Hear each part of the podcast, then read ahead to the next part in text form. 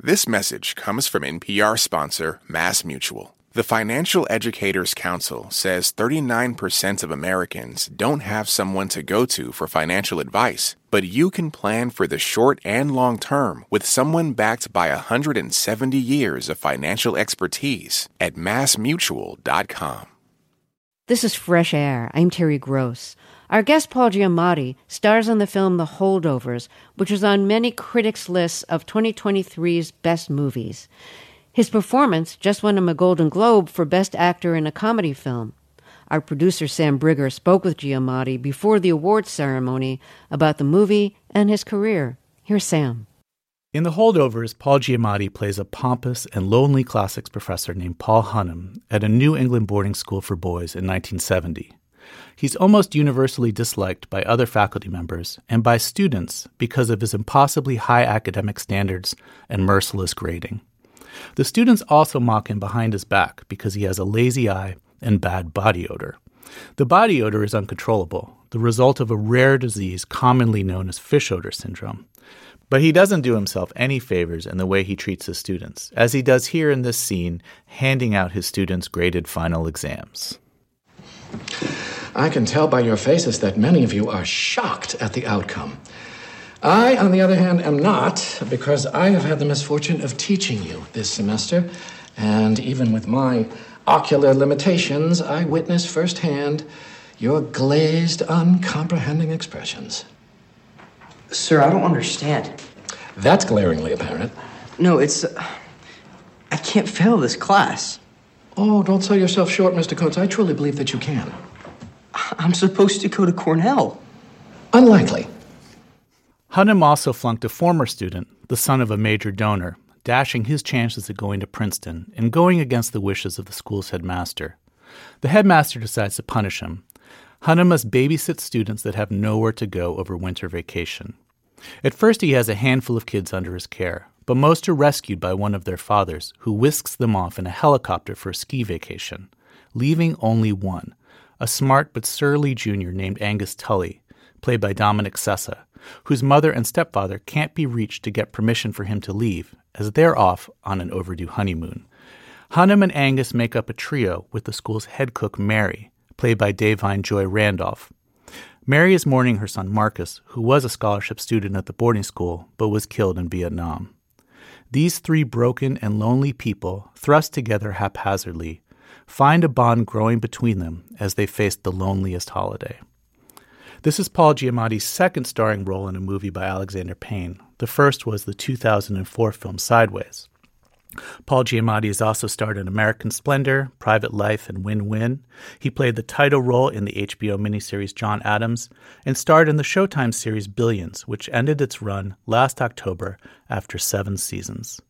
Paul Giamatti, welcome back to Fresh Air. Thank you very much. Thanks for having me. So, Alexander Payne has said that he wrote the role of Paul Hunham for you. What was it about the character that interested you? Well, everything about it. I mean, first of all, it was the fact that he was going to direct it that mm-hmm. interested me about it. You know, I would sort of do anything he wanted me to do. yeah. um, I think I found the setting interesting. I found the time period interesting. I found the Christmas story aspect of it, the sort of Scrooge-like story of sort of mm, of kind of redemption and and change and rebirth and selflessness interesting. The character was really wonderful. The language is wonderful.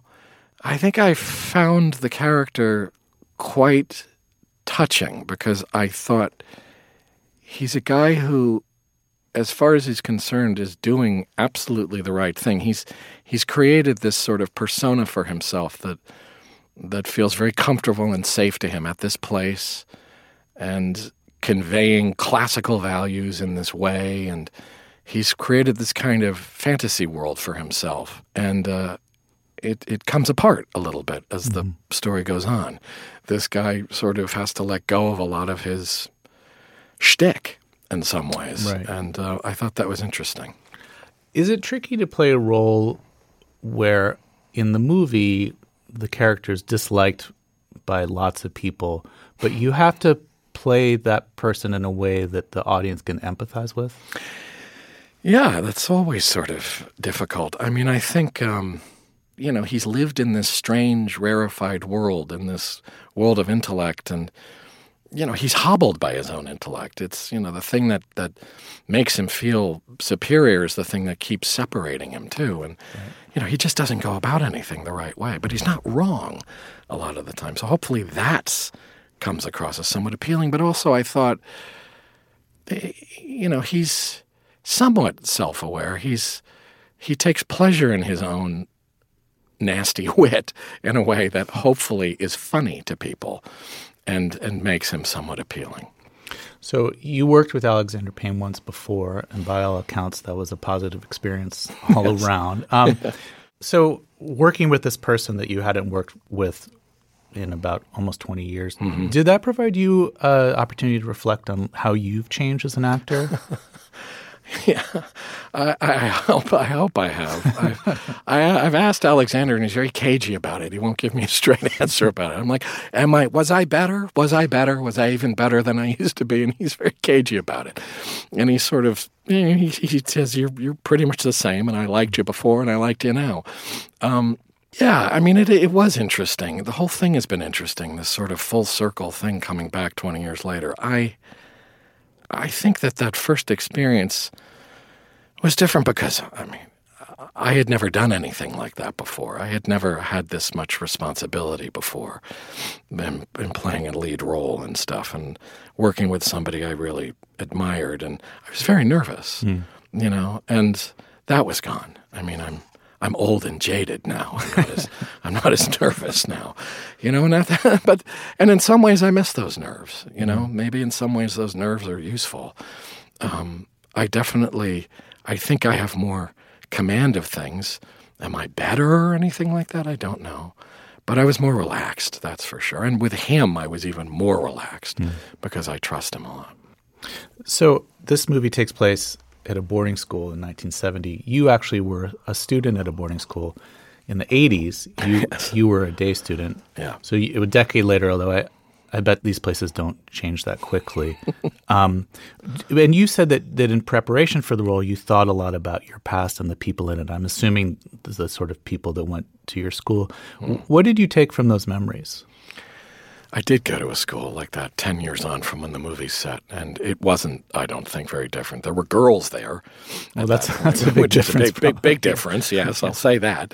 Um, but a lot of those men were still there. Hmm. And for the most part, those they were men like this, and these old school guys. Um, yeah, I mean, it wasn't just the school, my, my whole life, I grew up around teachers and academia. My father was a professor, my mother was a teacher, my grandparents were all teachers and professors. So teaching, teachers, and teaching were around me a lot. But for sure, being a day student at one of those places is different than living there. Mm-hmm. Um, I, I think in some ways it could probably give me a, an anthropological perspective on it that maybe you don't have if you live there. Mm. So I had some distance on it to be able to observe it in some ways. Um, but absolutely, I mean, it was an interesting part to play. It's an interesting movie for me to watch because I think there was a t- ton of unconscious uh, memories um, affecting my system, and I was ending up calling up all kinds of people I wasn't even aware of. Hmm. Uh, I was watching it and thinking, oh my God, I just reminded myself of this colleague of my father's. I didn't even realize I was doing that. I had a friend who wrote to me and said, I went to high school with him, and he said, "Oh, you were, you were clearly doing the head librarian in this whole thing." And I thought, I didn't even think about the head librarian, but he's right. I do seem like the head librarian. Mm. So, I mean, there was a ton, there was a deep well of people I was drawing on for this thing, even unconsciously. Some of it was conscious. I had a biology teacher who was very much like this guy, and I thought about him a lot. And I thought about these men a lot, you know, and they're interesting characters. They're they're complicated, interesting guys.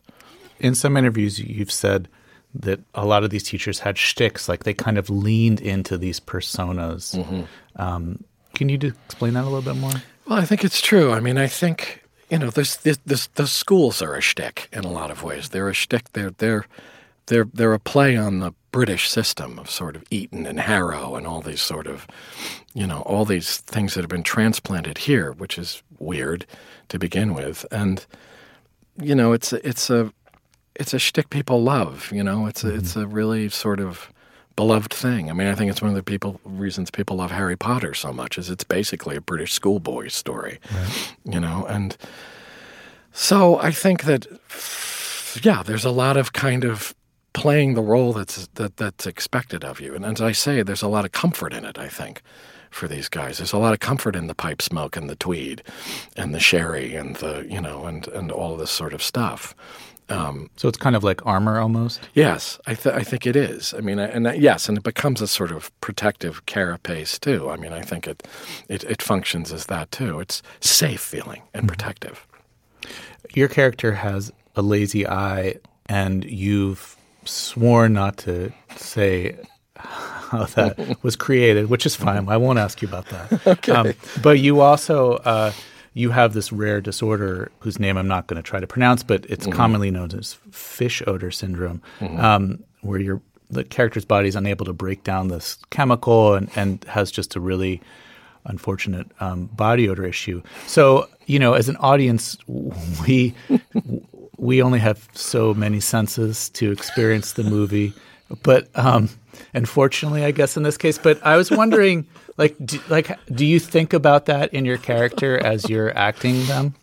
Like, I'm, I'm assuming you didn't spray yourself with some no, sort of no. Listen, there would be people who would worry who would have like Yeah. codfish, codfish cakes in their pockets and stuff like that. Um, yeah, I thought about doing that just to just to sort of mess with Dom in particular, but um, but I didn't do that. I mean, there's ways in which yes, it, the the body odor thing is is I keep there's a there's a kind of you know saying in theater, particularly when you do Shakespeare, that if you're playing the king, you don't have to play the king. Everyone around you plays that you're the king. Hmm. And so I don't need to play that I smell like fish. Everybody around me needs to play that I smell like fish. He's used to smelling like fish, you know, so it, to, to a certain extent, they need to do it. There was actually some thinking in this movie. It was interesting with the hair and makeup people. They said to me in particular, you know, can't believe it. Bathe as little as possible if you can. and I said, okay. So, and I think it, I think it probably helps, you know, to give me an appearance of sort of, you know, there's a tactile sense probably about the guy that comes across sort of because of that. and- yes, and sort of, you know, and so that that, that helps too. So, one of your co-leads in the holdovers, Dominic Sessa. Um, this is his first movie. What was it like acting with him? Someone who's never been in a movie before. Yeah, I mean, it was very nearly the first acting he'd done. I mean, he'd only done a couple of plays, I think, in high school. Uh, he was a student at one of the schools we shot at, Deerfield Academy, and he was still a student. He turned 19 just before we started shooting the, the movie, and he'd taken a year off because he'd, he'd injured himself in sports, and uh, or some time off, so he was he was a little bit older. Um, he was wonderful. I mean, I thought he was when I they showed me his audition tape. Alexander so you say, "What do you think of this kid? I, I'm thinking about this kid, and it might be risky, but." And I thought he was extraordinary looking. He's magnetic to just look at. I thought he seemed so intelligent, too, which was important in the character. Um, so I met with him to just work with him and loved him. He is a lovely guy. And working with him was really easily one of my favorite things I've done in a long time. Mm-hmm. And I think a lot of ways because he was so fresh to it, you know, and his and he was so thoughtful about it. And in some ways, you know, I've I I've gotten very proficient with things. I can do stuff fast and easy and you know, move on and do my thing and and it was wonderful to have this guy who was less acquainted and more questioning and more in, in all ways and to sort of slow down and, and just take it easy with him was mm-hmm. really nice. You know, he was a lovely, lovely guy. I loved I loved acting with him. So, you know, I rewatched Sideways in preparation for this interview, and I was thinking there was probably going to be some similarities between the character Paul Hunham and Miles from Sideways, but rewatching, there's actually a lot of similarities. Like, um, both are misanthropes who feel superior to a lot of people they encounter. Both are would-be writers, although um, they're teaching to kids and not necessarily always happy about that. both have a pretty severe drinking problem. And in some ways, you know, you could see the character from the holdovers at what might happen to Miles from Sideways if he doesn't end up with his love interest at the end of that movie. It is interesting. And, you know, it's, it's a subject that both Alexander and I kind of danced around and didn't really talk about. And it's it's very funny that we didn't because certainly you could see some. I could see all these similarities too. It'd be better asked to him how much he was consciously doing that, how much he meant to do that. That in some sense you really are seeing a similar guy at a different stage of his life. Mm-hmm. Um, it's certainly it's certainly it, it, I, I could. You're absolutely right. There's lots of similarities. There's ways in which it didn't feel the same to me though too he doesn't feel like the same guy to me he feels like a more i like this guy better than the other guy hmm. um, i feel like he's got more kind of backbone hmm. sort of he's less self-pitying he's more sort of i think he's funnier i think he's kind of i just think he's got more going on than the other guy um, I liked him better as a as a person and a presence. I, I found him more fun to play. I, I, I liked it. Maybe that could be the same guy twenty years on that I'm enjoying. I don't know, but um, but I, I could definitely see it. And in some ways, I, I remembered thinking at a certain point, it's a funny way. Maybe it is like sort of the sequel to Sideways that would never get made as technically a sequel to Sideways. I don't know. Right. But um, Alexander would be a good guy to ask about it. But in a funny way, we kind of avoided ever talking about it. I can't imagine the sideways two, but yeah, exactly. no, no, you can't. You really can't. So maybe this is some sort of extension of it. Yeah. Well, your character Miles is a lover of wine, particularly Pinot Noir. In fact, that movie probably increased the cost of Pinot Noir across the country. Um, but I, I wanted to play a clip uh, where your love interest Maya, played by Virginia Madsen, asks you why you love that wine so much. And you know, your character Miles is, is talking about wine, but he's also really talking about himself. So let let's hear that. You know, can I ask you a personal question, Miles? Sure. Why are you so into Pinot? I mean, it's like a thing with you. uh, I don't know. I don't know. Um, it's a hard grape to grow, as you know, right? It's, uh, it's thin-skinned, temperamental, ripens early. It's you know, it's not a survivor like Cabernet, which can just grow anywhere and uh, thrive even when it's neglected. No, Pinot needs constant care and attention. You know, and in fact, it can only grow in these really specific little tucked away corners of the world. And, and only the most patient and nurturing of growers can do it, really. Only somebody who really takes the time to understand Pinot's potential can then coax it into its fullest expression. And then, I mean, oh, it's flavors. They're just the most haunting and brilliant and thrilling and subtle and ancient on the planet. That's a scene from Sideways with our guest Paul Giamatti and Virginia Madsen.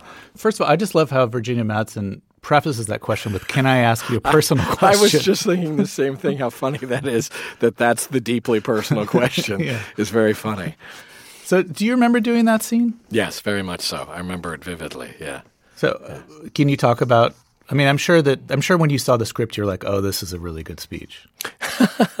yeah, I thought it was a really good scene, you know, and and I thought it was a nice speech. Yeah, and um, you know, it's it's it's he he's not aware so much as she is of what they're really talking right, about. Right. You know, she's she's the one who's much more aware than than him, and so she sort of picks it up and really really brings it home with a beautiful speech that kind of freaks him out because then he realizes what they're actually talking about, and it sort of it hits him, and you know he's he's he's really fallen for this woman. Um, but I remember shooting it absolutely. I mean, it was a wonderful. I remember every second of making that movie, mm.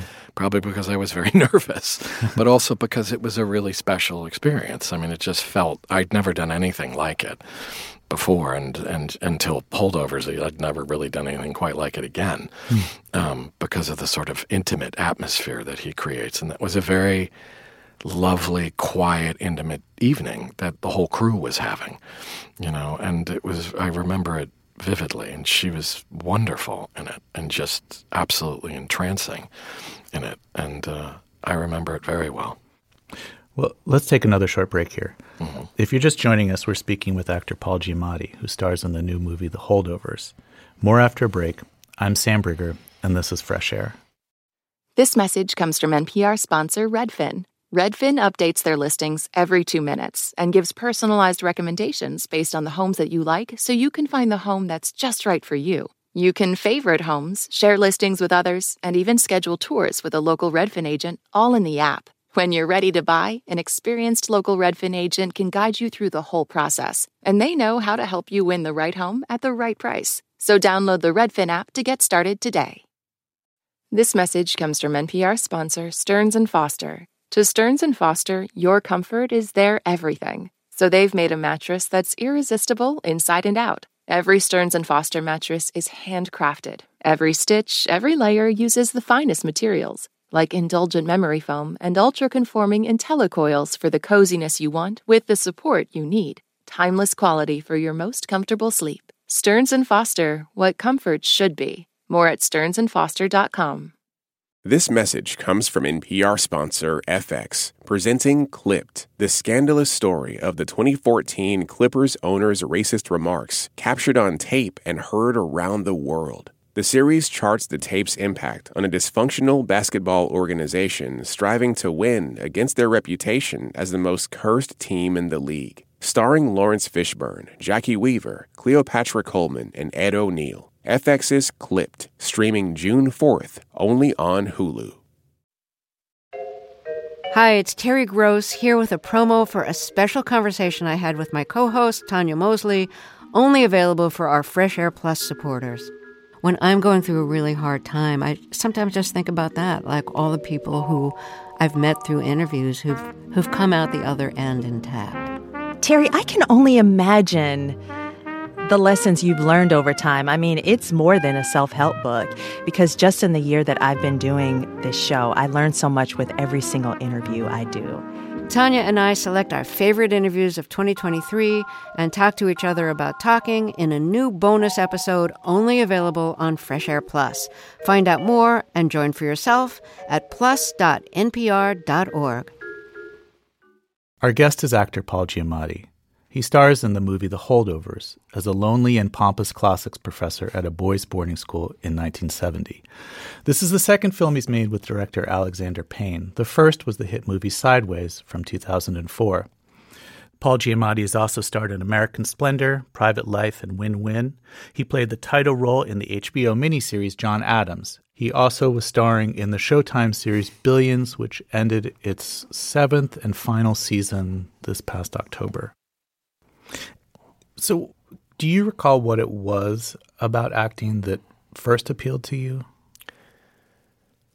Yeah, I mean it's it's hard to articulate. I mean, I had always loved play acting. I mean, from the time I was a very little kid, dressing up and being a character, and particularly as a kid, sort of monstrous and grotesque things. I was very drawn to sort of like uh, werewolves and mummies and things like that, and sort of strange characters, Dr. Jekyll and Mr. Hyde. And I enjoyed sort of always the school plays and stuff. But I think when I did it in high school,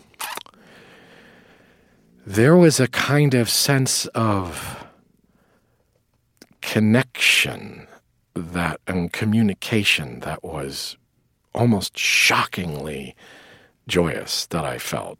I've, uh, you know, it was not the easiest place in the world. That place, mm-hmm. and they're, they're, rough environments, and right. and I felt a kind of, you know, for lack of a better word, not, not not that I felt seen or something, but I felt connected to people, to the other actors, and to the, and I felt a sense of of communal effort that was really really exciting to me, and as much as playing the character and getting laughs and doing all those things was great. When I think about it now, I think it was it was genuinely this feeling of connection, and I can't articulate it much better than that. As I said before, you went to a boarding school, but you were a day student. It sounds like maybe you didn't fit in that well at the school. Did the acting help that? I think so. It felt like it did, and and it's interesting. I I, I didn't feel enormously comfortable there. I came from a school that was very kind of very different.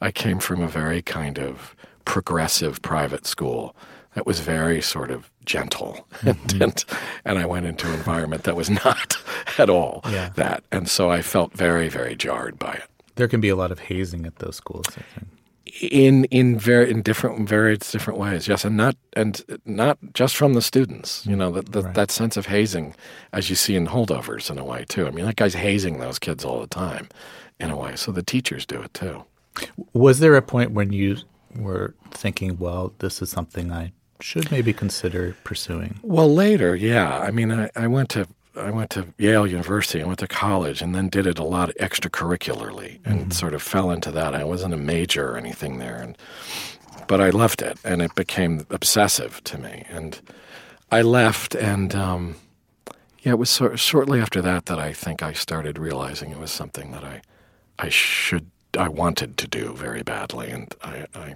I should. Your dad died at at the age of 51 from a heart attack. And I think this was when you were at Yale and you were getting a master's in trauma. Is that right? No, I had I had just graduated from undergraduate. Okay. And um, a few months after I graduated from undergraduate, he he died of a heart attack. But you've said that um, it was because of your father's sudden death that you decided to become an actor. That before that you were thinking maybe becoming an academic. Well, you know, it's it's it's all hard for me to sort of be entirely clear about it. I mean, like I say, it was it was the thing I loved doing the most. Mm-hmm. I think I thought, well, I should do something else because you know, why being an actor, I just didn't, you know, but I loved it, and his dying was a very profoundly destabilizing thing for everybody in my family. He was a very solid, grounded figure in the world. And for him to disappear in an instant at that young an age freaked me out, uh, mm-hmm. obviously. And um, I think it, it, did impel me to go, I, I, I'm going to pursue and do the thing that I love to do. Because possibly your time is short. Sure. You should really just. You know, and also my father had instilled that in me, you know, and so all of a sudden his absence made that his urging me always to do that throughout my life somehow even more present in my mind and i thought i'm going to do the thing i love to do it's what he would have said to me to do and so i did um, so your dad left academia and became the commissioner for Major League Baseball. And it sounds like he he loved baseball. He did a lot of his life. Did did that also make you feel like that you should pursue the things that you really love? Yes, I think so. I think that was also a part of it. I can remember my dad when he left the presidency of Yale, and um, he sort of took kind of a year off. You know, he wasn't mm-hmm. really doing much, and and I was in college, and I think the baseball thing sort of came through, and I can remember him in this very kind of giddy way, funny giddy way, saying to me, well, I'm thinking about going back to teaching, but they've asked me to go, you know, they've asked me if I'm interested in going to baseball. What do you think? And I was like, geez, I, don't know. And, and, I was a little bit like, oh, I don't know, do the safe thing and go back to teaching. And he was like, no, no, no, I think I got to do baseball. And I was like, yeah, okay, do baseball. And he did. And it was very much him doing a thing. And I remembered thinking, oh, Yes, of course, he couldn't have done anything but go into baseball. Yeah. The guy was out of his mind with joy. I mean, he was out of his mind that he could go to baseball games anytime. And, you know, I mean, it was it was pure oxygen to the guy. So I don't know how I ever could have thought, like, don't do that. Was he particularly supportive of your acting? Well, I mean, he only really ever saw me sort of do it in college as mm-hmm. a kind of extracurricular thing. But yes, he was. I mean, he took real pleasure in it and that was lovely. You know, I mean, he took real pride and pleasure in it, and he enjoyed coming and watching me act.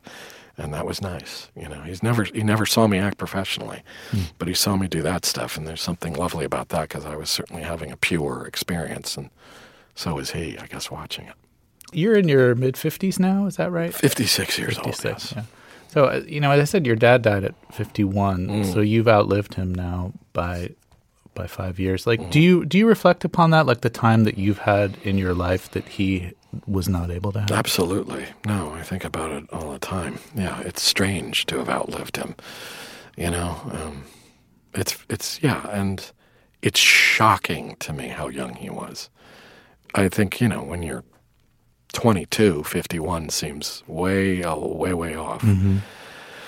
You know, and even as you're getting older, and you know you're 45, and 50 looks like it's still a ways off, and then you hit it, and you're like, oh my god, he was so young. It's shocking you know, um, absolutely shocking and extraordinary how much he did in such a short period of time. I mean, really accomplished an enormous amount, but shocking that he was that young and terrible. You know, just just terrible. Let's take another break here. If you're just joining us, I'm speaking with actor Paul Giamatti, who stars in the new film The Holdovers. We'll be back after break. This is Fresh Air. This message comes from NPR sponsor Made in Cookware. Did you know that many popular dishes in Tom Colicchio's craft restaurant are made in Made in Cookware? Made in supplies chefs with high end cookware because Made in makes exactly what demanding chefs look for. When you level up your cooking, remember what great dishes on menus worldwide have in common. They're made in Made In. Save up to 25% this Memorial Day from the 18th until the 27th. Visit madeincookware.com. That's M A D E I N cookware.com.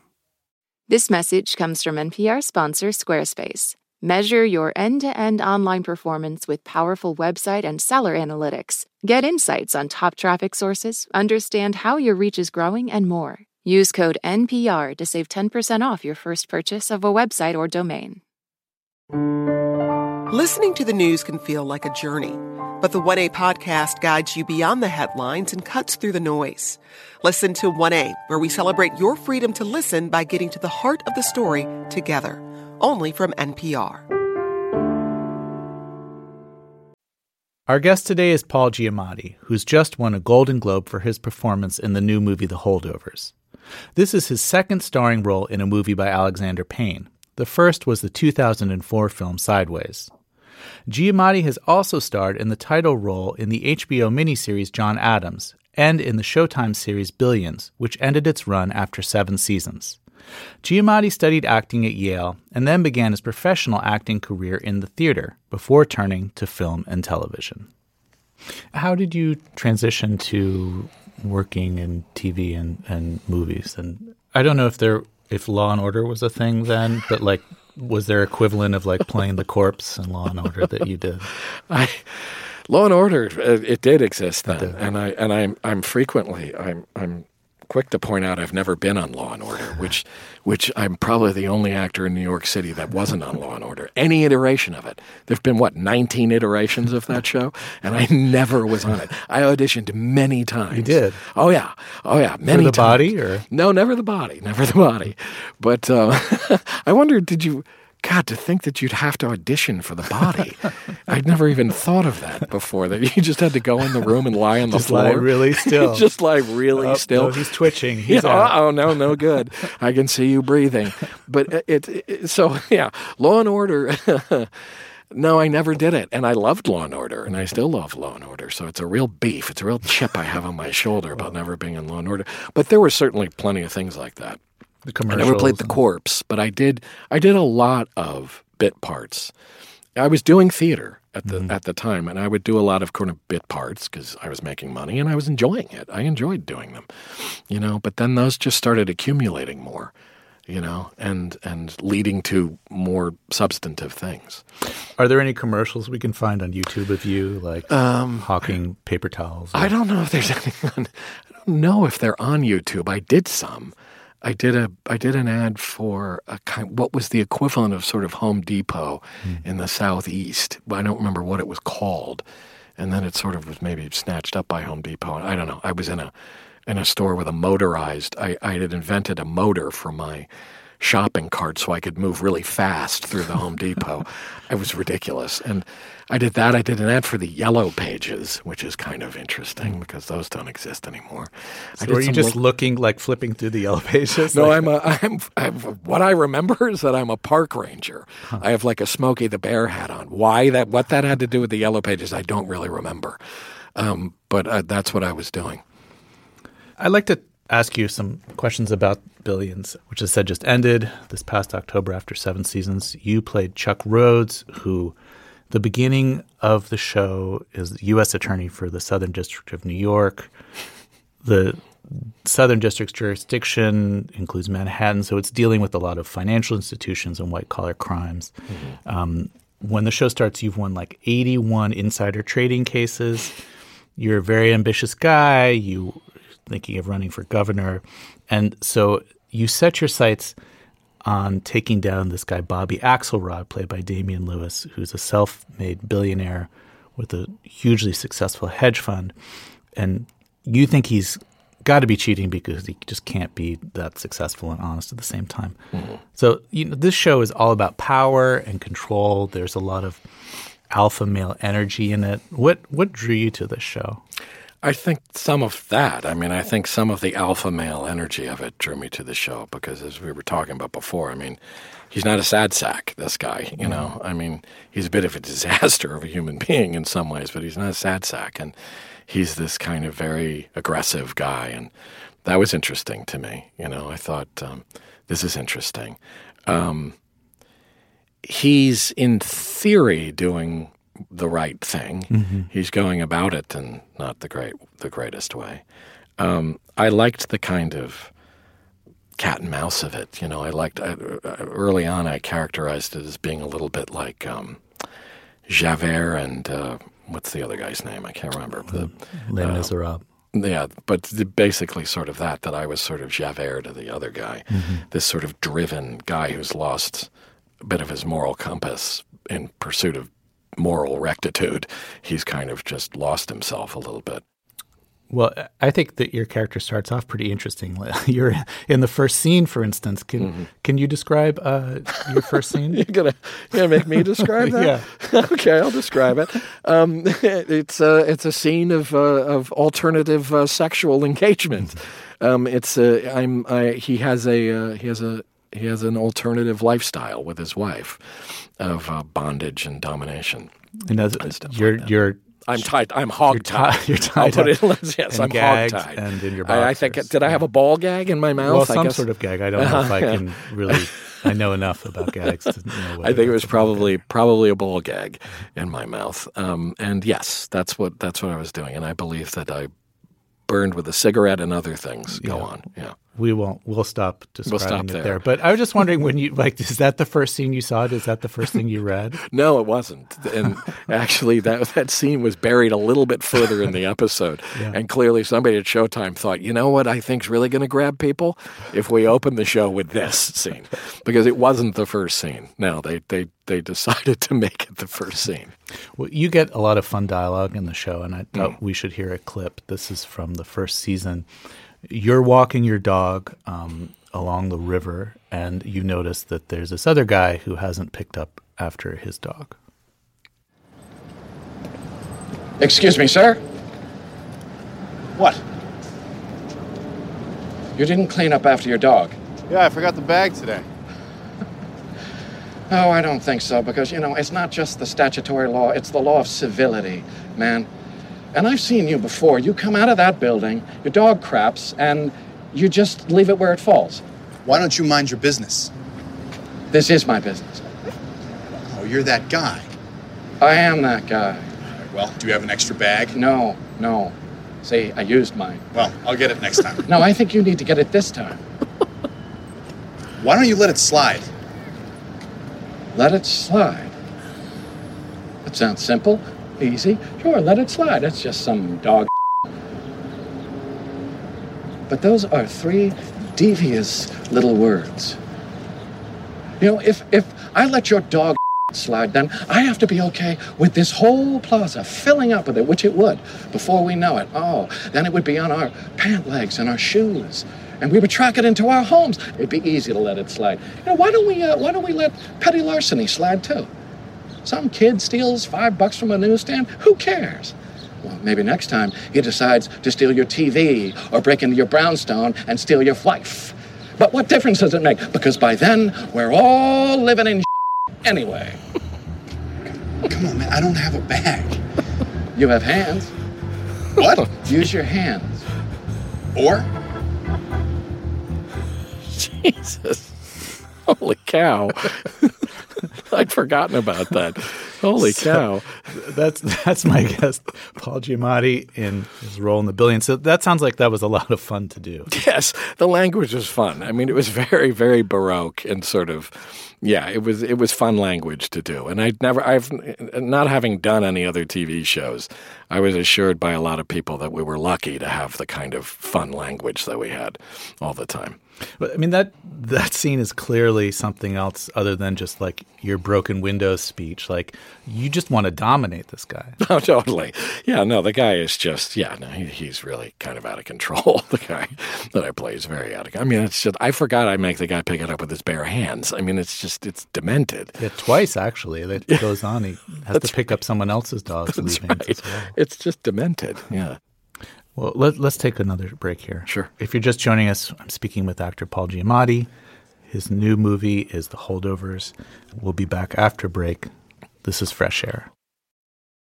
This message comes from NPR sponsor CarMax. CarMax is putting peace of mind back in car shopping by putting you in the driver's seat to find a ride that's right for you. Because CarMax believes you shouldn't just settle for a car, you should love your car. That's why every car they sell has CarMax certified quality, so you can be sure with upfront pricing that's the same for every customer. Don't settle, find love at first drive. Start shopping now at CarMax.com. CarMax, the way car buying should be. The Embedded podcast brings you eye opening reporting, There's something that hasn't been disclosed yet. immersive journalism, I could smell the smoke, I could smell the dust. personal stories. I was scared. Like, I can't protect you. We are NPR's home for documentary storytelling. Find Embedded wherever you get your podcasts. Support for this podcast comes from the Neubauer Family Foundation, supporting WHYY's Fresh Air and its commitment to sharing ideas and encouraging meaningful conversation.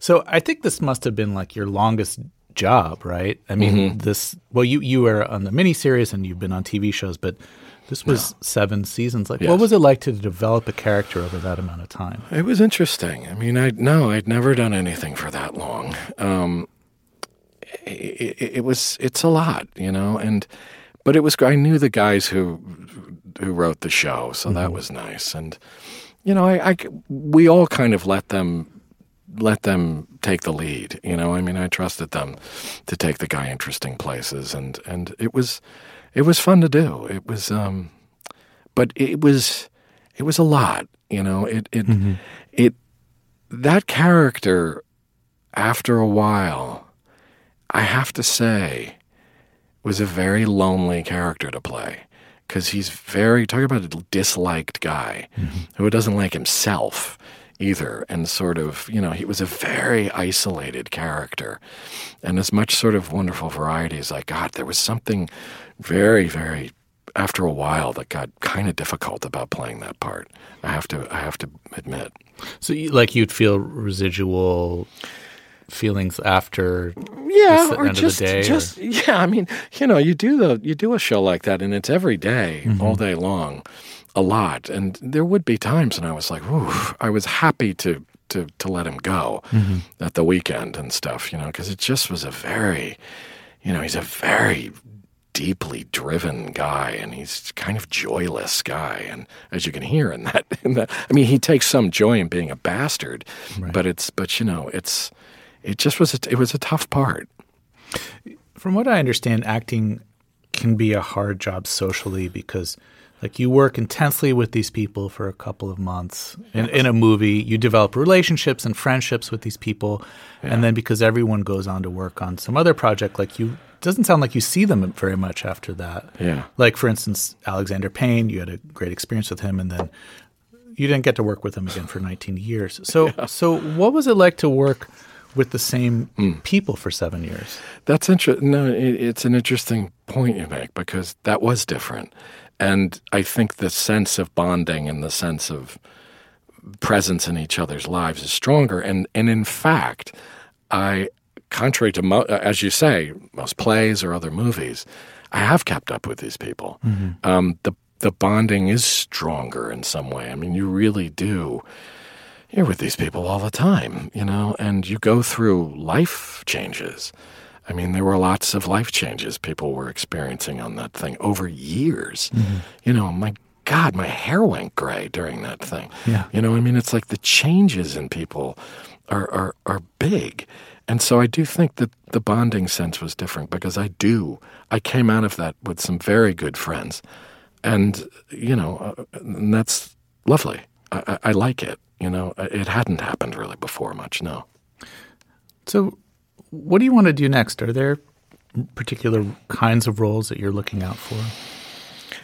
I again, I, I never really have much of a plan, no, and so I, I don't know. I, I I say this, and I don't really know what I mean, but it's but I sometimes think it it would be interesting. This is just a general statement to play a less verbal character. Hmm. I'd like to play somebody that talks less and is less articulate. I'd like to see what because I, I, I feel like frequently I'm given the part that's hyper articulate, which is great, but I would love to see what it's like to really do more with less verbiage. I don't know what that means exactly in terms of what kind of part I'd play or anything like that, but I know there's some feeling of like, geez, I'd love to to do more just with my body and my face and not so much with my my mouth. Well, so people must really like writing you dialogue. I think they do, yes, which is great, and it's very flattering, and I get great dialogue written for me. But sometimes, you know, it's a visual medium, and you know, sometimes the face and the eyes and the body and the things like that are, are you know, it's it's a realm for expression with those elements that are sometimes more satisfying than words. You're a very good radio guest because you have this very rich and lovely voice. Um, I was wondering, like, when did you realize you had such a great voice? I don't love my own voice. You don't? I got to be. No, I don't. I don't love the sound of my own voice. I'm not sure what it is that people enjoy so much. Um, I don't. I mean, certainly in film, you can play with your. You know, you can talk more quietly and stuff like that. I think a lot of the reason I have this voice is from cigarette damage and things like that. Because I smoked very heavily for a long time. I don't anymore, and things like that. I think I damaged my voice. That uh, is is part of the reason I maybe have a voice that people like. I think um, certainly with Billions, there was something that I enjoyed, and I, I made a very conscious choice to lean into something about my voice, a, a kind of quietness and Uh, that kind of thing, because I sort of thought of the guy as a bit of a sort of Prince of Shadows guy, a little hmm. bit. You know what I mean? A guy who, and, and they did have me often sort of in the shadows, you know, watching people from the shadows and stuff. So there was a little bit of that going on, I guess. Well, Paul Giamatti, I want to thank you so much for coming on the show. Thank you very much for having me. Paul Giamatti stars in the new film The Holdovers. He spoke with our producer, Sam Briger. Tomorrow on Fresh Air, Washington Post reporter Julian Mark will talk about the resignation of Harvard's first black president, Claudine Gay, and how it signifies a pivotal moment in the movement against diversity, equity, and inclusion in every sector from academia to corporate America. I hope you'll join us. To keep up with what's on the show and get highlights of our interviews, follow us on Instagram at NPR Fresh Air.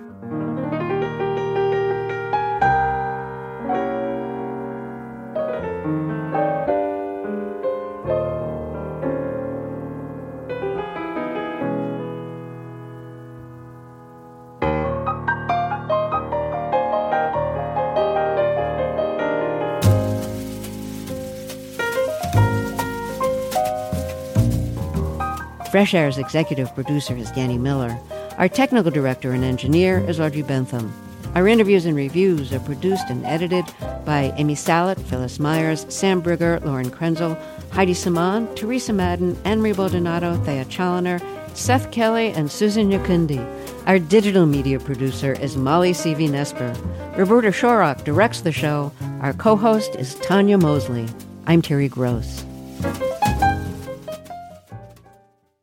This message comes from NPR sponsor State Farm. In the market for small business insurance, State Farm knows your business is your life. State Farm agents are small business owners too, so they know what it takes. They can help you create a personalized insurance plan that fits your small business needs and budget. Small business insurance from State Farm. Like a good neighbor, State Farm is there. Talk to your local agent today. This message comes from NPR sponsor Discover. Get the service you deserve. With 24 7 US based live customer service from Discover, everyone has the option to talk to a real person anytime, day or night. Limitations apply. See terms at discover.com/slash credit card. Summer is for going to the movie theater because it's too hot to stay home. It's for driving with the windows down, listening to your favorite music. It's for stretching out while you're on vacation to gobble up a TV show. For a guide to some of the TV, movies, and music we are most excited about this summer, listen to the Pop Culture Happy Hour podcast from NPR.